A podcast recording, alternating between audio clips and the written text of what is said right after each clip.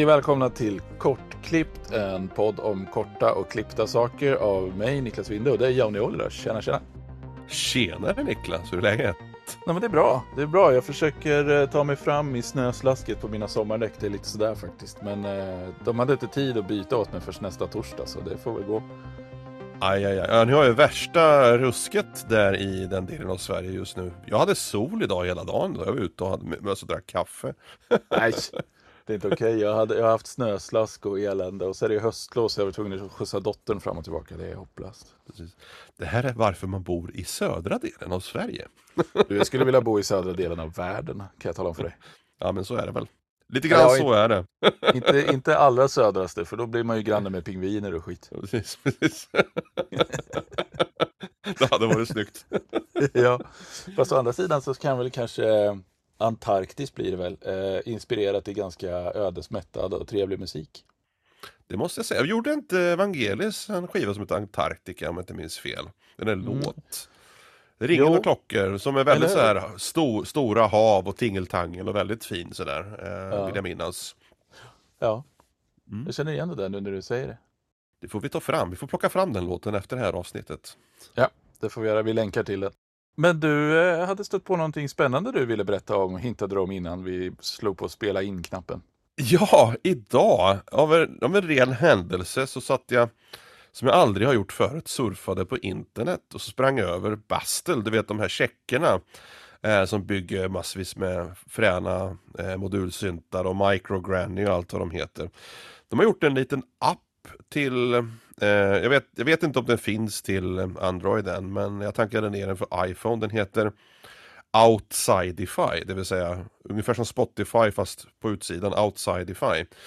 Och den här lilla appen gör det att den, det är som en looper kan man säga. Den tar den signalen som den får in från mikrofonen. Eh, så har du en, ett delay eh, med feedback och, och typ ton och sånt där och även möjlighet att ställa in hastighet på feedbacken. Så kan du då spela in det materialet som du hör. Men det kluriga med den här appen är att den spelar även upp där du spelar in så du får som en feedback-loop som händer mellan mikrofonen och högtalarna i telefonen. Eh, så man får väldigt, väldigt roliga intressanta artefakter av det här. Så kan man även då eh, spela in då eller flytta signalen, det inspelade materialet till en liten looper. Eh, så kan man dubba på mer information om man vill. Och pitcha ner och pitcha upp allt möjligt. Väldigt, väldigt enkel, väldigt små, okomplicerade eh, alltså möjligheter till att justera ljudet. Eh, men jag fann att det var extremt roligt att leka med. Så jag satt här i en halvtimme, 45 minuter och gjorde en låt med den där. Ja. Nu, är, nu är inte det riktigt kanske någonting som jag vill spela utan det är mer noise-relaterat så då. Men just det här då Eh, gå omkring med telefonen eh, i fickan och kanske hitta ett roligt ljudmaterial någonstans ute i naturen eller i, inne på stan liksom och spela in det ljudet och loopa det och sen feedbacka det med sig själv. Alltså man får riktigt, riktigt roliga och intressanta resultat så att eh, jag vart super, super taggad av den där. Eh, snackade med min gode vän Henrik också, skickade länk till honom att det måste du tanka ner, prova det här, skitkul liksom. Så han satt och gjorde oljud också här i, men, i förmiddags. men är det fördröjning på det som spelas upp då, så att man får liksom som en ekoeffekt eller, eller kan man bestämma det själv? Alltså, man kan inte ställa timingen kan man inte göra, men det är typ mer eller mindre instant. Det rör sig om någon millisekund bara, så det som går ut genom högtalaren går in genom micken igen. Mm. Och man kan även alltså nu har inte jag testat det, men man kan eh, typ mäta eh, resonanser i olika kärl. Man stoppar liksom så skickar den ut som en signal eh, mm. ut genom högtalaren. Så man stoppar ner i ett glas exempelvis och sen så kan man liksom mäta då, de olika tonala frekvenserna på olika objekt om man vill. Eh, ja, riktigt häftigt är det. Riktigt häftigt. Så ja. det tipsar jag om. Kostar bara 79 kronor. Eh, men skyll inte på mig om ni tyckte det var dåligt. Jag tyckte det var skoj i alla fall. Eh, alltså, alltså Outsidify hette den. Det är ett, ett stort insider-tips från mig. men men eh, jag måste bara fråga lite mer roliga saker. Men då kan man alltså eh, hålla på och leka med det där och sen exportera det till sin DAV då förmodar jag och, och ta det vidare. Absolut, du spelar in det, kommer ut som WAV-filer. Eh, jag sparar ju direkt till min Dropbox, gör jag. Eh, från telefonen. Så hamnar de liksom i Dropboxen på min dator, så kan jag bara importera dem till Cubase och latcha vidare med dem. Eh, så det är ju, alltså kvaliteten är ju avhängd såklart då till där du spelar in. Jag provade Mm. att spela in lite piano och sånt där och det var väldigt roligt och intressant när man loopade igenom och så pitchade jag ner då eh, det loopade materialet en hel oktav och så spelade jag in en till runda på det. Så pitchade jag upp och spelade in en till runda och så pitchade jag ner. Så vi fick väldigt roliga, intressanta resultat på det sättet. Eh, och jag stötte inte på någon längdbegränsning direkt sådär när jag lekte med de grejerna. Men jag satt i alla fall kanske 30, 45, en minut och någonting i vissa fall och spelade in saker. Då, så att bufferten verkar vara ganska så stor och, och trevlig. Men eh, jag låter det vara osagt, för jag har inte läst spesarna då. Men jag upplevde det inte som en begränsning i alla fall. Nej, nej. Men vad roligt då, för att jag, jag har hört jättemånga människor säga att de använder sin telefon till att spela in olika grejer och sampla och använda som bakgrundsljud eller ibland använder man det till och med som huvudinspelning, alltså för att få en liten lo-fi känsla. Eller ja, ibland är det tillräckligt bra inspelat så att det liksom duger för utgivning också. Ja, Eh, precis. Men det här är ju liksom ett ytterligare ett steg då, med lite fler verktyg i själva inspelningsmekanismen då. Precis, allting är ju förstörande då, så att eh, den signalen som påverkas, du kan ju inte få ut det torra på något sätt, kan du inte få. Nej. Utan att det du förstör, det är så det låter. Men eh, jag använder ju precis på samma sätt min telefon till att spela in saker i naturen, jag spelar in demos på pianot, på gitarren, jada jada. Då kan man ju ta det här nivå extra och busa till det lite grann. Så kanske man kan återanvända det materialet också i den slutgiltiga låten. Så att, nej, jag tyckte det var, jag har inte haft så roligt med en app på jag minns inte sist. Den här Tom the Cat, om ni kommer ihåg, man pratade så svarade en katt tillbaka telefonen. Så länge sedan var- det jag hade kul med en app liksom. Så det här var Oj. skitroligt. Ja. ja, det var länge sedan. Eh, Men jag har ju faktiskt eftersökt just att liksom kunna ha någon app att musicera med. Så det där låter ju klockrent, det måste jag testa. Mm. Bra, jag skulle vilja slå ett till slag för våra vänner på Kilo, Kilo Hearts. Eh, därför att jag eh, bytte ett projekt med Arvid Tuba häromdagen där vi använde bara stockpluggar och gratispluggar som vi båda har. Eh, då visade det sig att eh, mina Kilo Hearts var äldre än hans. Eh, och då skulle jag, då tänkte jag, Åh, orkar jag uppdatera och hålla på och krångla? Men, nej, men jag vill öppna projektet så jag gör det ändå. Då visade det sig att deras upp, uppdateringsprocedur var ju hur enkel som helst. Det var ju bara att ladda hem deras eh, installer-grunka och så stod det så här, du har redan de här installerade men du kan uppgradera, tryck här. Och så, hopp, så, så är det klart. Underbart, stor hatt av och tumme upp för, för sånt. Det där låter ju nästan lite overkligt. Jag menar, det är sådär, man, det här är en av de grejerna som jag hatar med datorer. Hatar är ett starkt ord, jag vet det, men ibland så känns det känns faktiskt som att man sitter framför sin maskin och ska man börja spela och så är det någonting som måste uppdateras. Då tänker man liksom, ja ja, jag kör väl en uppdatering och sen så kör jag. Och sitter man då en timme senare liksom och så håller det fortfarande på och tuggar. Eh, det är ju sjukt, eh, alltså misspeppande för den kreativa processen. Ja. Att ha sånt som blockerar. Det är mycket därför varför jag alltid liksom graviterar mot hårdvara. För att det it, is what it is liksom. Det, det behövs inte uppdateras. Nej, och, och, ja, men å andra sidan då så kan man ju drabbas av, av syntar som har mjukvaror som aldrig blir klara. Och så, så, så finns det buggar i dem som man stör sig på. Ehm, så då, då kan det vara fint med en uppdatering som löser det. Det är sant, det är sant. Jag, hade, jag köpte min Elektron Analog 4. Jag hade version 1.01. Eh, ända till, jag var det 2018 jag uppdaterade den, eller 2019.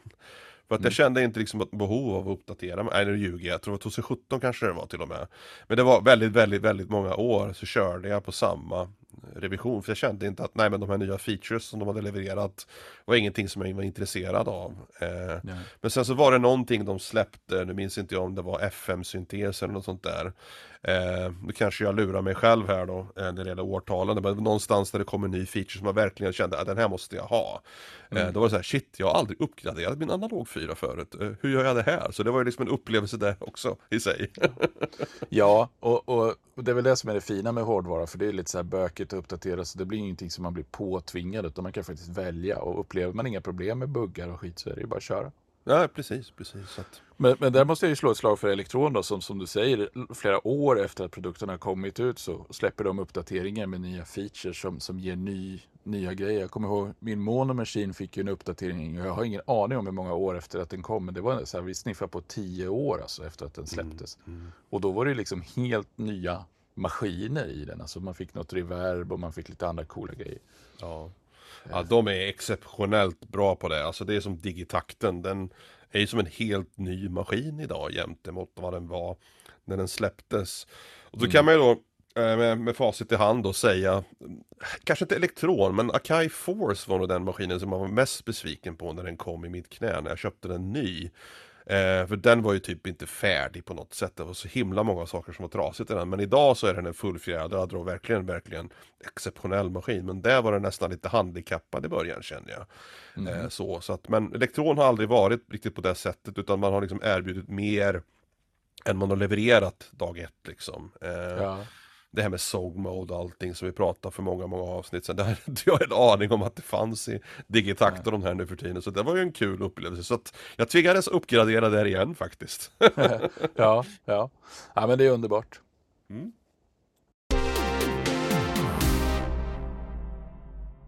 En sak som jag tycker är jätterolig är att jobba med olika musiker och artister eh, som är på väg upp. Liksom. Det är lite det som, som eh, Svensk hushållssyn på sätt och vis handlar om. Att, att liksom hjälpa folk att få luft under vingarna och tro på sig själva. Och en sån artist som jag har jobbat med ett tag nu är ju Martin Halldén som släppte ett album för ett tag sedan och nu är aktuell med en ny EP med sex låtar som vi har jobbat på tillsammans han och jag i ja, några månader nu. Eh, och vi har utökat vårt samarbete lite till att han har kommit hem till mig och suttit och varit med när jag har mixat och sjungit in lite spår. Mm. Eh, vi hade tjejerna från Elect här. De var med och sjöng på ett spår. Jag tycker det är skitkul att jobba med Martin för han, han har alltid någon ny låt på gång och varje låt är liksom, den innehåller på något sätt mer än föregående hela tiden. Så han, han liksom bygger på eh, sina färdigheter så jäkla fort. Det är skitkul att höra. Ja, det är en spännande utveckling. Jag har ju hört den förra skivan men jag har bara väldigt, väldigt som hastigast lyssnat på den nya. Eh, jag hörde den här Will You Believe Me som Elect är med och köra på. Ja, som en, en riktigt fin, modern syntpopdänga skulle jag vilja säga. Det är ju extra roligt också att tjejerna är Elect med och sjunger där för att jag ska ju se dem eh, när vi spelar tillsammans på Charles Dickens i, i november den 25 med Bäckström och kompani. Så att det var väldigt, väldigt kul att, att höra dem vara med på ett hörn där också. Så att eh, tummen upp från mig. ja, Nej, men de är grymma och, och Martin är jätteduktig. Så jag tycker vi kör lite grann från Will You Believe Me.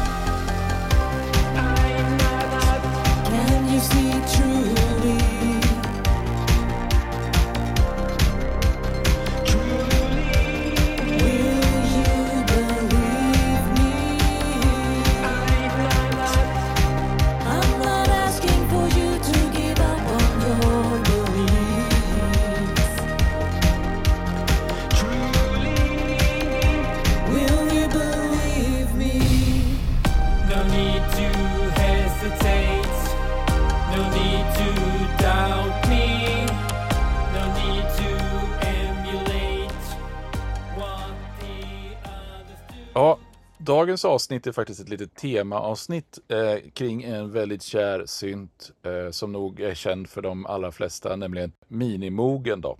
Vad har du för relation till Minimogen, Jauni? Alltså Minimogen är en sån här eh, synt som när jag hade en eh, och de åren innan jag köpte en så var den nog inte lika magisk tror jag för mig som, som maskin och entitet. Eh, just för att jag tror jag aldrig riktigt hade kopplat liksom hur den hade använts i den musiken som jag hade lyssnat på när jag var yngre. Eh, men alltså minimogen för mig är ju egentligen det är en superenkel okomplicerad monosynt med treårslatorer. Som bara låter helt fantastiskt bra. Och det filtret som, som den har också eh, är ju något väldigt, väldigt unikt kombinerat då med de snabba enveloperna. Det är väl egentligen det som är kanske bland det viktigaste tycker jag när man skriver melodier och slingor och basgångar och sånt där med en minimog. Att man får de här verkligen superskarpa attackljuden liksom som det är väldigt svårt att hitta. Eh, inte idag kanske, men då var det inte så många som var så snabba. Alltså, Pro-ettan eh, var väl i samma liga tror jag, eh, om jag inte mm. vill, minnas fel då. Men Minimogen det var något speciellt med den här tredjeårsdatorn som verkligen fick allting att gräva liksom, ner till källaren mm. till och med. Eh, så, det, det, så det är ju lite grann av en hatkärlek till den maskinen i och med att den är så himla otymplig, vadå mini? liksom. Så att den där fick man ju aldrig med sig ut någonstans, man var ju rädd om den och så för att den var så otymplig och lite skör kanske. Eh, mm. Så att jag kände väl inte riktigt att, att den fick den en omsorg som den kanske skulle kunna behövt ha ifrån mig under de åren som jag ägde min Mini. Jag tror det var 74 jag hade om jag inte minns fel. Mm. Eh, så den var stabil och bra, mådde fint, var lite wobbliga tangenter som många av de tidiga versionerna hade.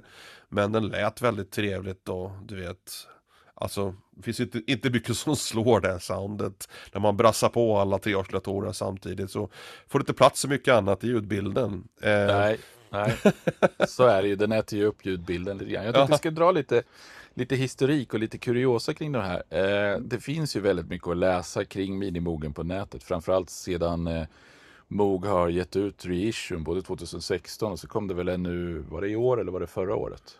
Ja, jag tror det var förra året om jag inte minns fel. Ja, precis.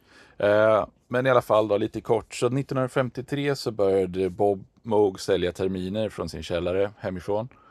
Och började få fart på den försäljningen lite grann. Eh, på 60-talet så kom modularerna. Och då kom ju den här Switchdown Bach med eh, Wendy Walter Carlos någon gång slutet 60-talet. Eh, så den första minimogen, Model D, den alltså den kommersiella minimogen, den kom 1970. Sen kom ju den i några revisioner då, som du sa, eh, angående stabiliteten då bytte de till exempel oscillatorkorten till lite stabilare kort. Och man gjorde tre prototyper. Först kom Model A som bara var ett hopplock av moduler som de hade liggande som de liksom tåtade ihop lite grann. Mm. Eh, Model B, den hade fått ett eget kabinett och började se ut lite mer, ja det såg ut ungefär som en MS-20 med en lutad frontpanel och lite eh, kontroller på. Och sen Model C började se ut som den minimok som vi känner idag. Men den hade inte pitch och modhjul utan den hade sliders liksom. Eh, mm.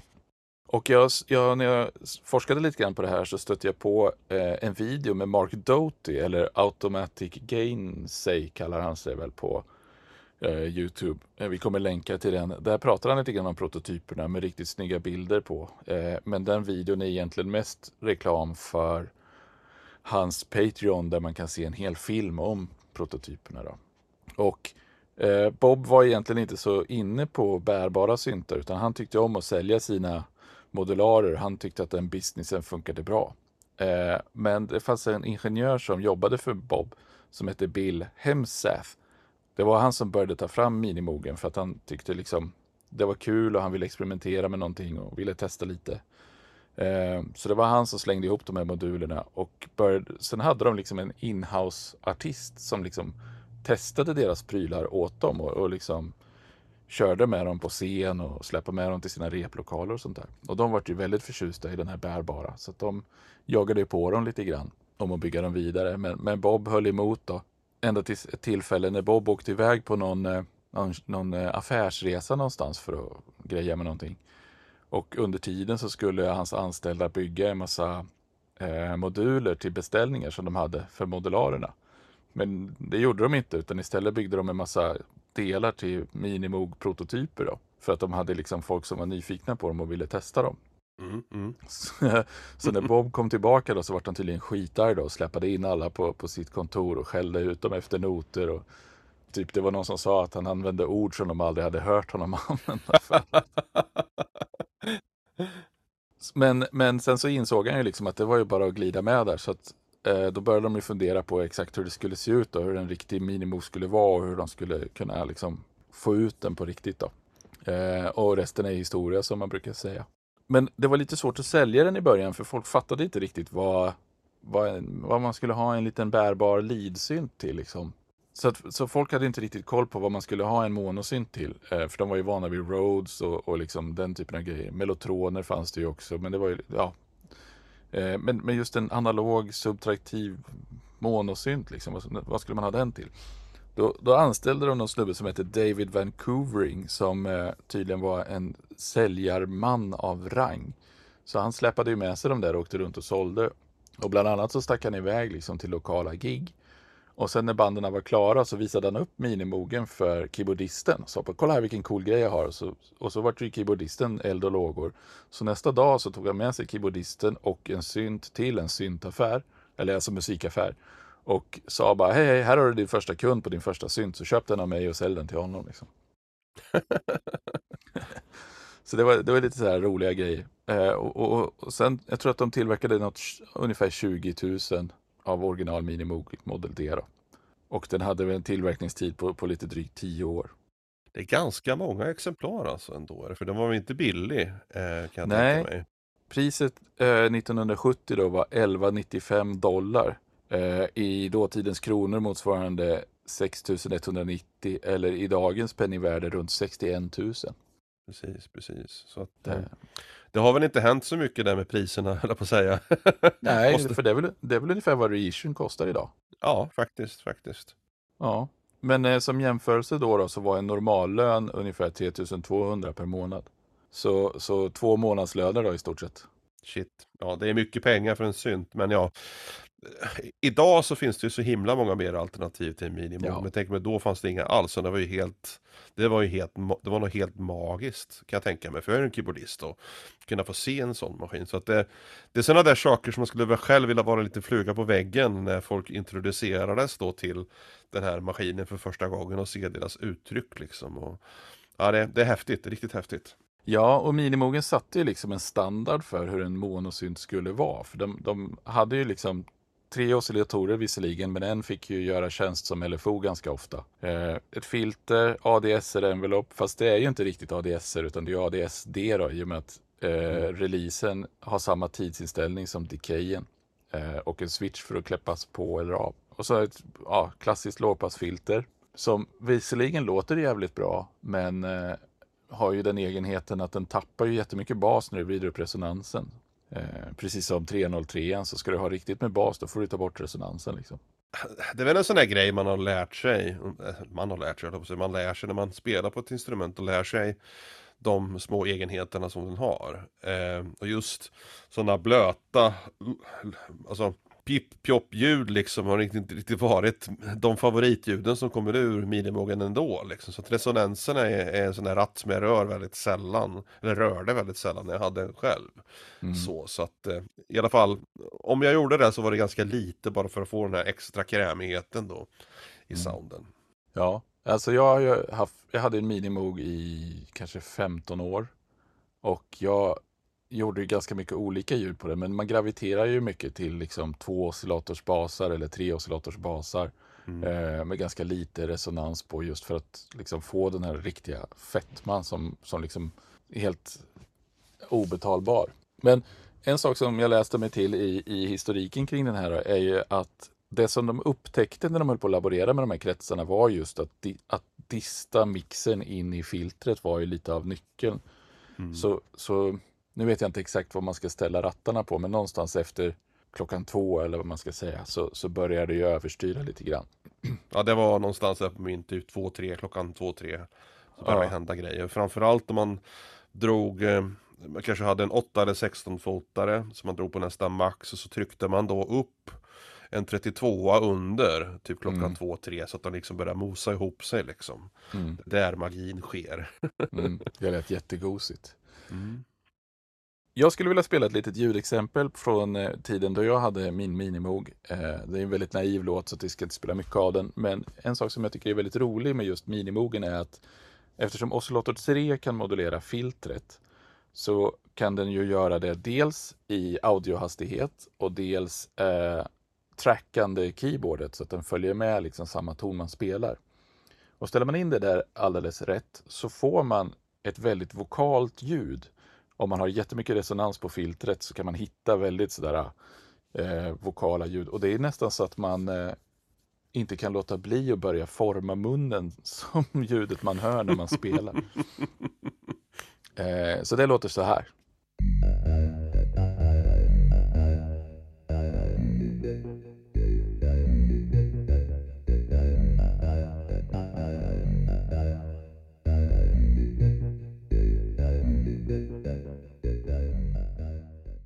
Ja, och det där är någonting jag gör så fort jag får fingrarna på en minimog bara för att jag tycker det är så jävla roligt. Så på den här mogträffen vi hade i, i Stockholmstrakten här för några år sedan, nej, några månader sedan, så testade jag ju det på en reissue som en kille hade med sig. Det var jätteroligt. Skitkul ju. mm. Och det, eh, så länge du har ett väldigt resonant filter som du kan modulera i audiohastighet så går det att göra på din synt. Då. Så jag har gjort det på min Spirit, eh, på min Pro One och så vidare. Men just minimogen låter speciellt av någon anledning. Det är inte det mitt tåg det, det är inte mitt go-to-ljud skulle man vilja säga. Nej. Jag, jag är med typ, ja men kör på arslatorer och så stämmer jag isär dem lite grann och så kör jag typ ett sololjud utan attack liksom, bara för att höra karaktären i synten så. så. det är jävligt kul att du har det här som en liten quirk liksom. ja, men det är alltid roligt att se om det går. Sen så är det ju så här, det är ju en liten tight sweet spot så det är väldigt, man måste ju hitta rätt men man märker direkt när man gör det. Liksom. Mm, mm. Skitroligt. Sen har ju minimogen en egenskap som Moog envisats med på många av sina syntar som inte jag riktigt har fattat. Men det är just det här vågformsväljaren på oscillatorerna. Att det är en switch. Och sen så började de ju med, med, med kontinuerligt varierbara vågformer. Men, men på minimogen så är det ju liksom en switch så du väljer exakt den vågform du ska ha. Mm. Till skillnad från till exempel en Pro One där du kan slå in fler så att du kan ha kombinerad sågtand och triangel om du vill. Mm, mm. Undrar varför man valde att göra så? En bra fråga alltså. Jag gillar ju de här switcharna. Man vet vad man får, eh, vad man är ute efter. Så att begränsningarna skapar liksom idéer, eh, vill jag minnas när jag skruvade ihop ljud på den. Liksom. Så att jag, jag kände inte att det var någon begränsning. Eh, men ja, intressant val. Väldigt mm. intressant val. Ja, och sen så har man ju fyrkantvågor av olika pulsbredd, då, eller puls, pulsvågor ska man kanske säga. Ja. Eh, som man kan välja. Men ingen PVM. Nej, nej. Däremot så går det ju faktiskt att göra någonting som låter som PVM på en Minimoog. Eh, vet du hur? Ratta manuellt höll jag på att säga. ja, det skulle man nästan kunna göra. Men faktum är att, att om du Oscillator 3 har ju två, äh, två sågtandsvågformer, en som går upp och en som går ner. Mm. Medan Oscillator 1 och 2 istället har den här kombinationen av sågtand och triangel som ser ut som en ja, hajfena, du vet. Ja, just det. Eh, men om du då tar sågtanden på oscillator 1 eller 2, det spelar ingen roll, och mixar med den som är åt andra hållet på oscillator 3 och så stämmer du isär dem lite grann. Då när de plussas ihop så bildar de en fyrkant som, ja. som eh, bitfrekvensen kommer PWM, så det låter som PWM. Ha, intressant, jag har aldrig testat faktiskt. Nej, och det är lite därför som en PWM-ad vågform låter lite snedstämd. Så det, det låter ju liksom lite fetare än en enkel oscillator. Ja, precis, precis. För på sätt och vis är det det. Supersaw! Supersaw, ja det, ja det är ytterligare något annat där. Men du, eh, jag har en liten anekdot kring hur jag eh, skaffade min första Minimoog. Eh, men kommer du ihåg när du köpte din? Ja, alltså det var väldigt, väldigt enkelt. Eh, okomplicerad historia. Min, min kompis Leif Holm, eh, han skulle flytta eh, till storstan och valde att sälja av många av sina syntar. Han hade just en Minimog. Väldigt, väldigt fin med typ flight case och allting. Så det var en det var inte bara den jag köpte, jag köpte en massa andra syntar av honom då också. Pro 1 och Chroma Polaris och det var en hel drös med syntar. Kai VX 600. Det var lite julafton för mig och Minimoggen var väl kanske den som var roligast och mest intressant utav hela det ekipaget som jag köpte av honom. Eh, och det var ju det var ju en väldigt speciell situation liksom. Man sätter sig ner och såklart det första man gör det är ju att försöka låta kraftverk liksom. Eh, gick ju sådär. Men eh, alltså det viktiga för mig var ju liksom att få de här att funka då i, i min egen setup. Och mm. minimogen eh, minns jag, min apparat den hade inte någon midi inbyggt, eller något, det var inte någon ful midi inbyggt. Utan jag hade då en Novation Space Station som även kunde skicka S-trig eller vad, vad moggarna nu använde sig av på den tiden. Så jag använde den faktiskt som CV MIDI interface. Funkade jättebra. Just det, just det. Just Mm. det. Så det var lite kuriosa, men det var en rolig, väldigt rolig maskin var det. Men det var inte så spännande historia kanske som din. Nej, nej. Eh, för jag köpte min Minimoog när jag, jag hade jobbat i ett par år och börjat tjäna lite pengar liksom och kände att jag kunde spendera på, på syntar. Eh, men inte allt för mycket och jag hade ju verkligen så här börjat dregla över olika maskiner och, och Minimogen hägrade ju någonstans. Jag tänkte att någon, någonstans ska jag ha det men, men jag ska inte det är för mycket pengar helt enkelt. Jag har inte råd. Jag kan inte slänga de pengarna på det här. Så jag fick hugg på en Moog Prodigy av en snubbe i, i Göteborgstrakten. Och tänkte, ja men det är ju det är en halv minimog typ. Det, det, får, det får duga. Ehm, och så, så mejlade jag med honom, för det här var ju så tidigt 2000-tal så det fanns ju inga så här chattfunktioner. Det fanns ju IRC och sådana där grejer, men vi mejlade i alla fall. Och eh, allting var klart. Jag skulle bara föra över pengar. Så slutade han svara. Så jag hörde inte av honom. Så jag bara, vad fan är det här? Och jag, hade, jag tror att jag hade fått ett telefonnummer, för man brukar ju utbyta det av artighetsskäl liksom. Ja, just det, just det. Eh, men eh, han svarade inte när jag ringde. Och sen så efter tre dagar så fick jag ett mejl tillbaka så här. Bara, "Nej, men jag, jag sålde den till en polare. Som, så slapp jag skicka den för jag orkar inte posta den till dig. Ja, men jävel då. Ja, så jag var så här skitsur. Så, att, så att då, då var jag så jävla sur så att jag gick in på internet eh, till någon affär i Tyskland och, och köpte en Minimoog istället. och Vad fick, vad fick du betala för din? Kommer du ihåg det eller? jag tror, jag ska inte säga 100% säkert, men jag tror det var 15 000. Ja, jag tror jag var någonstans där också. Eh, Ja. Jag minns att jag sålde min för 25. Ja. Eh, och det ångrar jag väl också ganska brutalt idag, men du vet. Ja, men det går inte att magasinera dem, då går de ju sönder så får du ju laga dem för samma precis. peng. Liksom. Ja, jag tror att Nej. min, min Mini mår bra hos den nya ägaren, så att jag är inte orolig. Det är bra.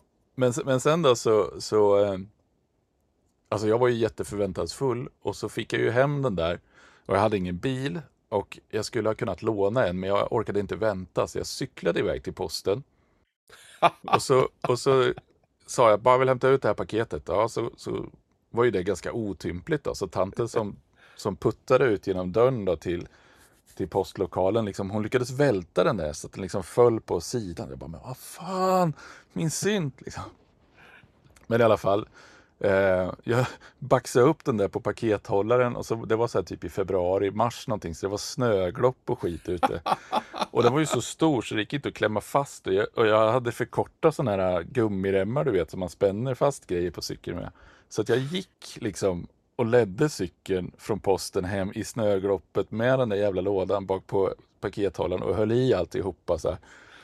Och baxade upp den i lägenheten och, och så visste jag ju liksom att man ska vara försiktig med elektronik när den har varit ute och blivit kall. Den ska få acklimatisera sig lite grann.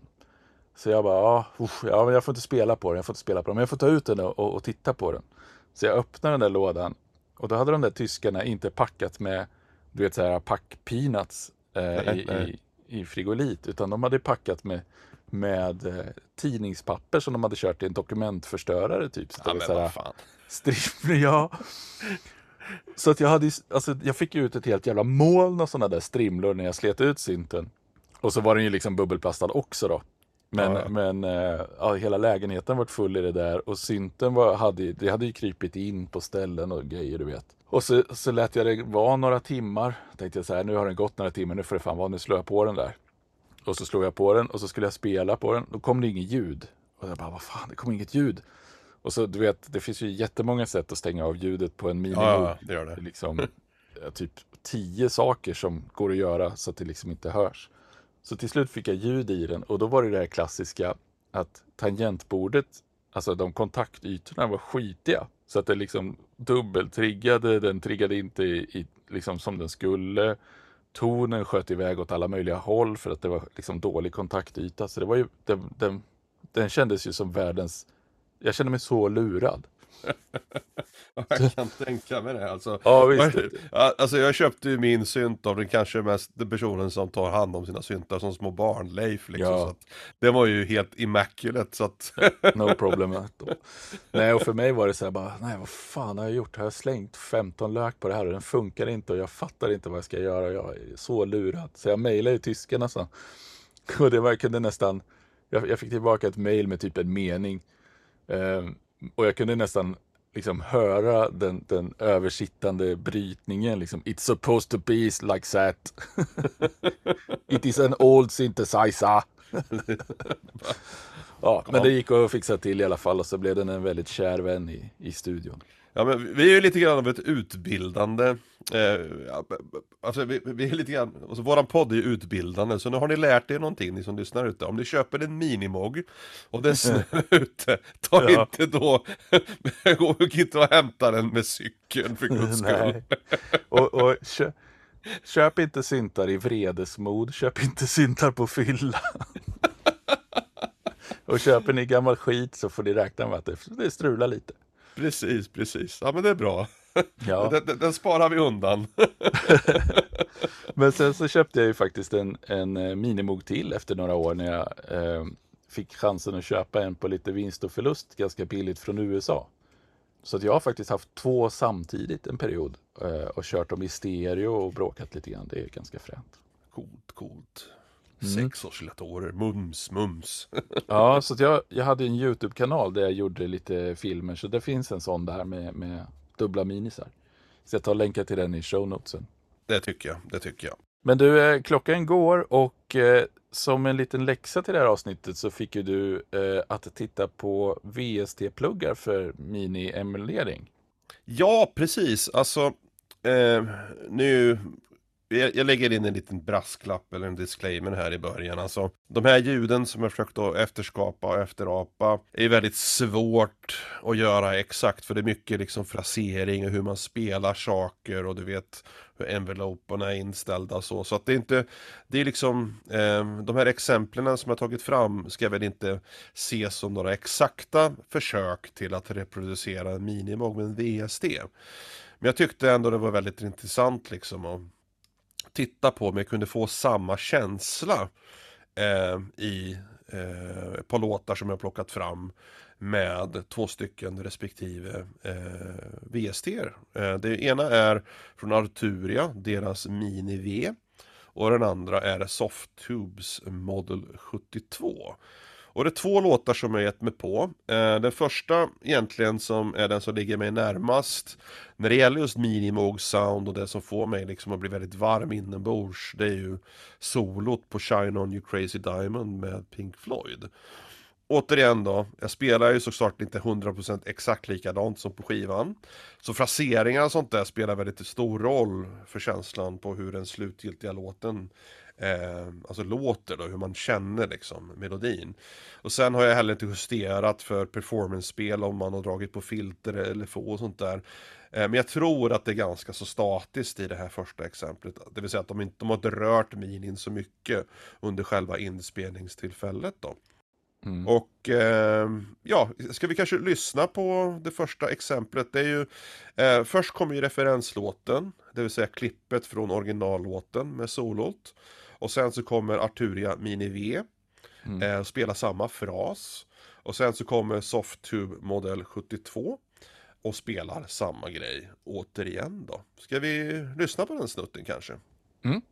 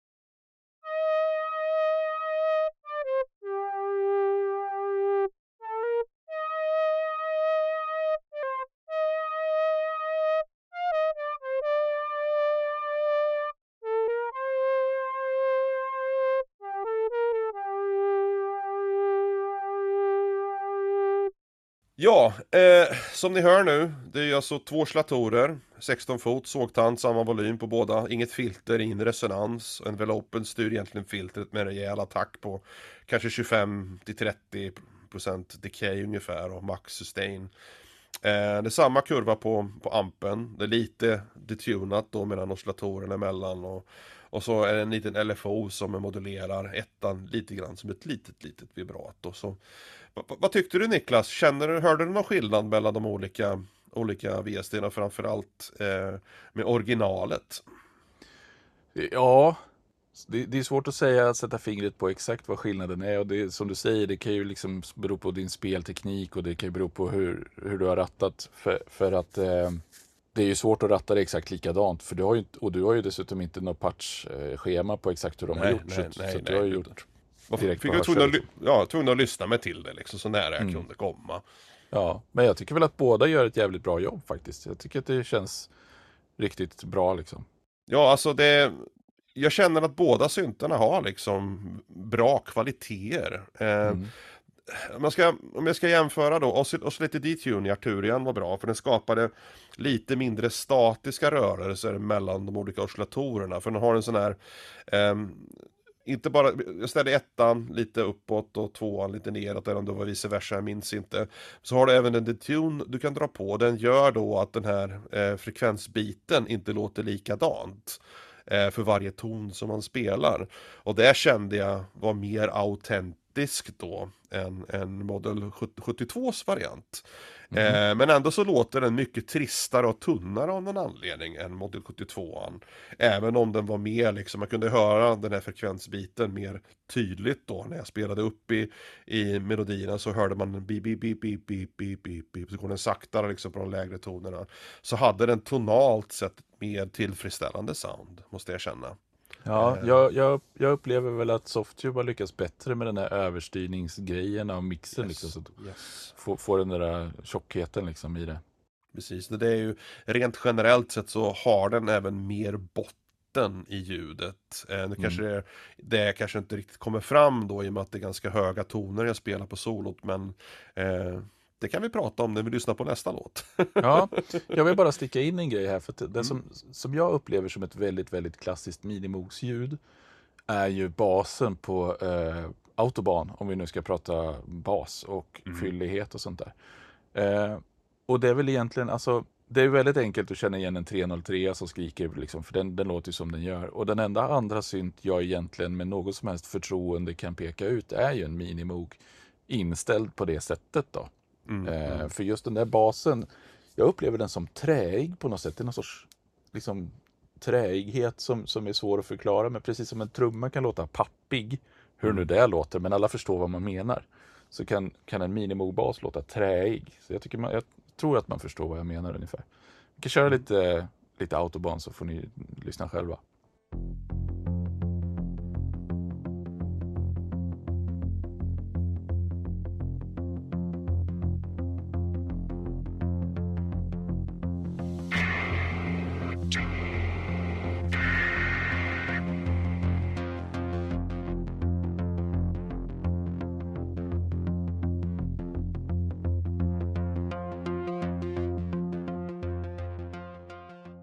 Nästa, nästa grej då. Vad har du gjort där? Ja, eh, det här är ju en egen låt som jag själv har skrivit eh, tillsammans med min bror och med Magnus i mitt band som heter Mr Jones Machine som heter Shadow of a Doubt. Och det här är ju det som jag tycker är det mest igenkänningsbara ljudet från Minimog jämfört med det, din variant som du har med Autobahn som vi lyssnar på så är det här ljudet som jag tycker är mest eh, alltså det är ett klassiskt minimog-sound. Alla tre oscillatorerna på, på, på en och samma gång. 8, 16, 32 eller 8, 16, 16 eller du vet, whatever. Med en snäpp mm. resonans som klingar ut med hjälp av filter, filterenvelop liksom. Eh, och vi tar och lyssnar på, eh, lyssnar på låten. Vi har först referenslåten, det vill säga den låten som vi spelade in med basslingan och sen så kommer Arturia Mini V. Och sen så kommer även Model 72 på slutet. Vi lyssnar på den först.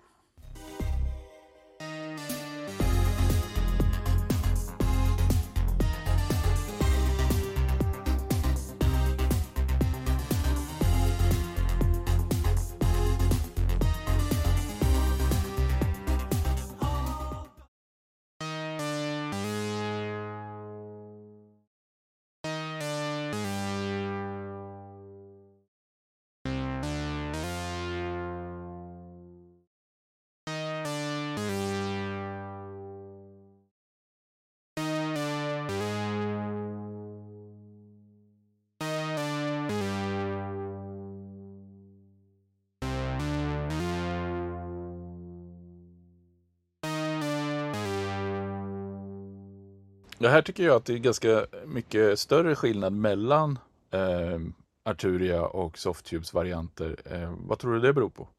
Det är väldigt, väldigt, väldigt uppenbart när jag skruvade på enveloperna. Det var så himla stor skillnad på tajmingen. Ett, om, om modell 72 sa 600 millisekunder så ställde jag in Arturian på 600 millisekunder så var inte det samma tid. Eh, nu satt inte jag och mätte eh, med något instrument för att se vilken som var korrekt. Eh, men det var en väldigt, väldigt stor skillnad så jag hade svårt att få dem att låta likadant. För att det viktiga var här att få den här kurvan från tillslaget Eh, och så att den liksom dyker ner och så har den rätt längd då. Även med rätt briljans hela vägen.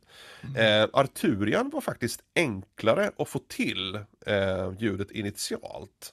Mm. Eh, men så fort jag började snedstämma Arturian så, så kändes den liksom, ja men det här känns bra. Och så tog jag modell 72 och ställde in exakt samma ljud så lät den som ett helt annat ljud nästan. Mm. Eh, så då tänkte jag, vad fan, vad kan det här bero på liksom?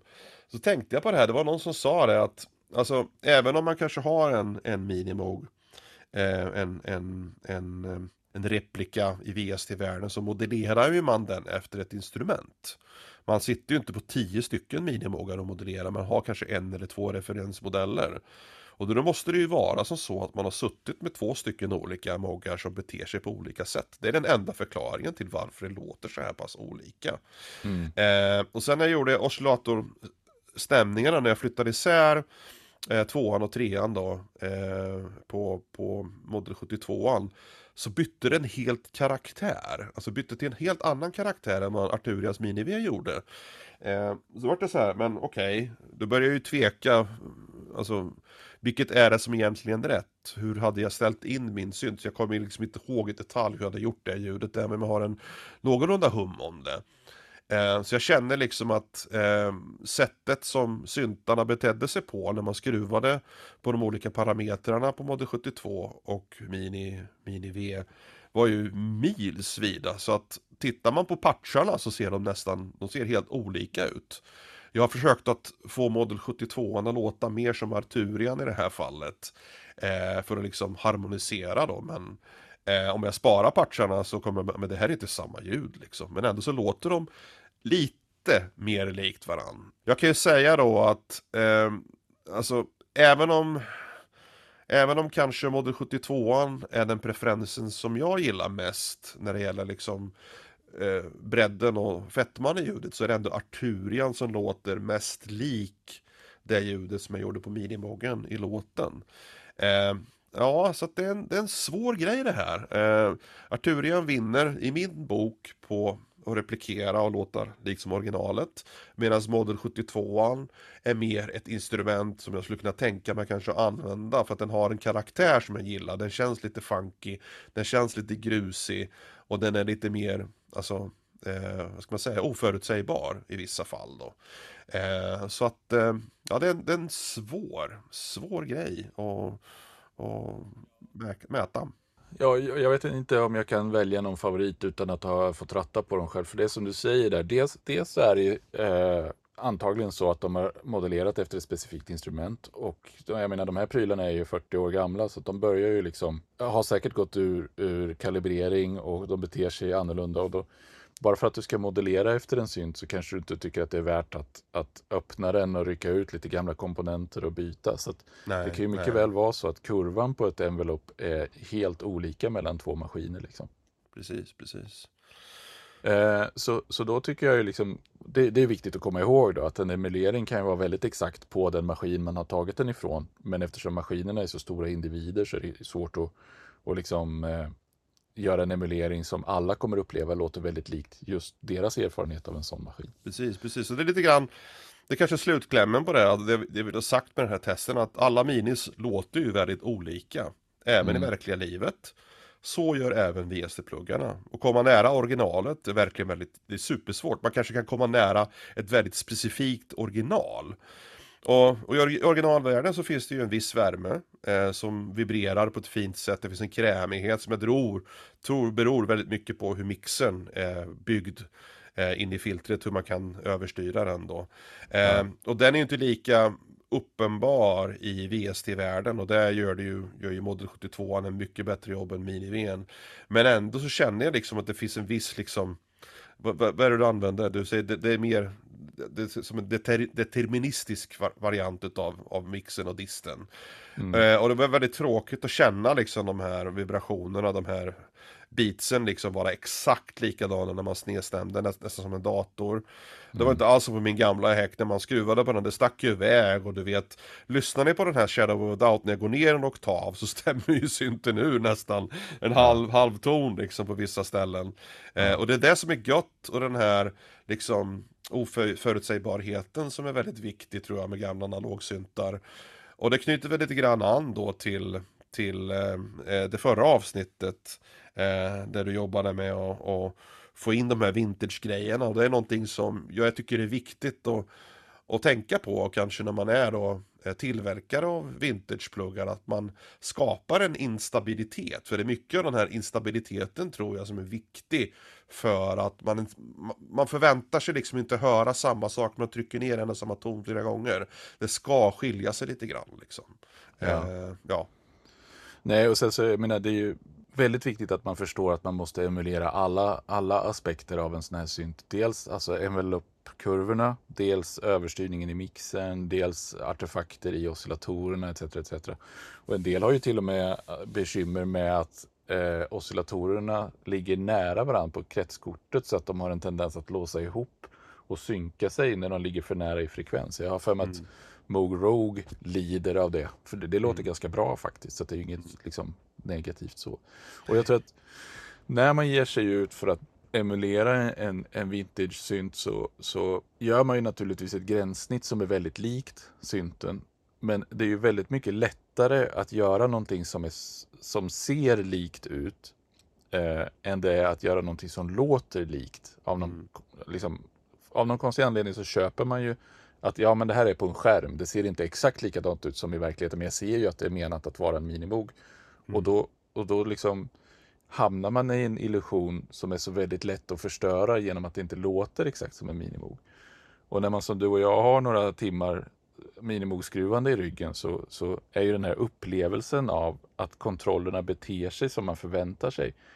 Den är ju väldigt lätt för oss att plocka upp och och jämföra med den upplevelse som vi har av att skruva på pluggen. Och då är det nog väldigt svårt för en plug-in-tillverkare liksom att få fram just den känslan som du och jag har haft av att skruva på riktiga exemplar. Precis, precis. Så man ska då se de här pluggarna inte som en replika av en, en eh, originalsynt utan mer som ett eget fristående instrument som har alltså vissa kärnfunktioner då eh, från de här originalinstrumenten har en någorlunda likartad ton och, och, och känsla i sig. Eh, och så använder man de instrumenten eh, på det sättet istället, för det går ju att göra de här ljuden på ett väldigt bra, väldigt likartat sätt.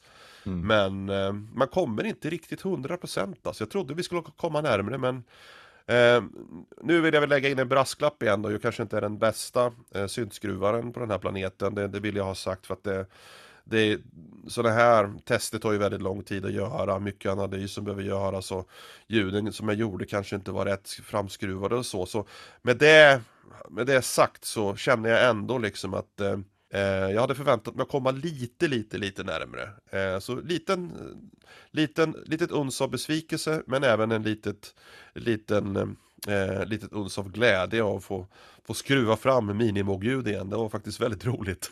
ja. ja, och sen så tror jag att man eh, ska vara ödmjuk för att företag som jobbar med sånt här har andra begränsningar att ta hänsyn till. De kan till exempel inte slösa med CPU. Eh, för du skulle kunna göra en otroligt mycket fetare emulering om du fick använda 99% av CPUn. Men Precis. det ska ju funka i en DAV tillsammans med andra saker också. Eh, och sen så har du ju säkert tidsramar och budgetar och annat elände att hålla dig till. Så då, så då det, kan det vara svårt att få ut den ultimata produkten. Men, Precis. Men, eh, jag håller med, ja, men det, det, det, är väldigt viktigt att tänka liksom. Men, eh, från själva testen, om man ska vara riktigt, riktigt ärlig liksom, så kände jag att nej, det kom inte så nära som jag, som jag mindes att, att man kanske hade kunnat kommit. Men om jag hade fått välja liksom en av de här två syntarna, alltså om jag hade köpt antingen Arturia Mini nu äger jag ju båda, så hade jag valt Model, Model 72 just av den anledningen som du nämnde, för att de har gjort den här överstyrningsgrejen, kretsen mm. i mixen så himla mycket bättre. För det är där jag känner att eh, mycket av karaktären och känslan av Minin dyker upp. Mm. Eh, så att jag kände att det var mest autentiskt. Eh, så att, ja, en pluspoäng från mig där. ja, skitbra. Men hör du, eh, kortklippt sa vi. Idag fick vi lite extra bonusmaterial känns det som. Det fick vi. ja. Men då säger vi som vi brukar va? Du, det gör vi. Eh, glöm inte att spela Minimog. Nej, för er som har den, era lyckostar. Precis. hej då, hej då. Hej då.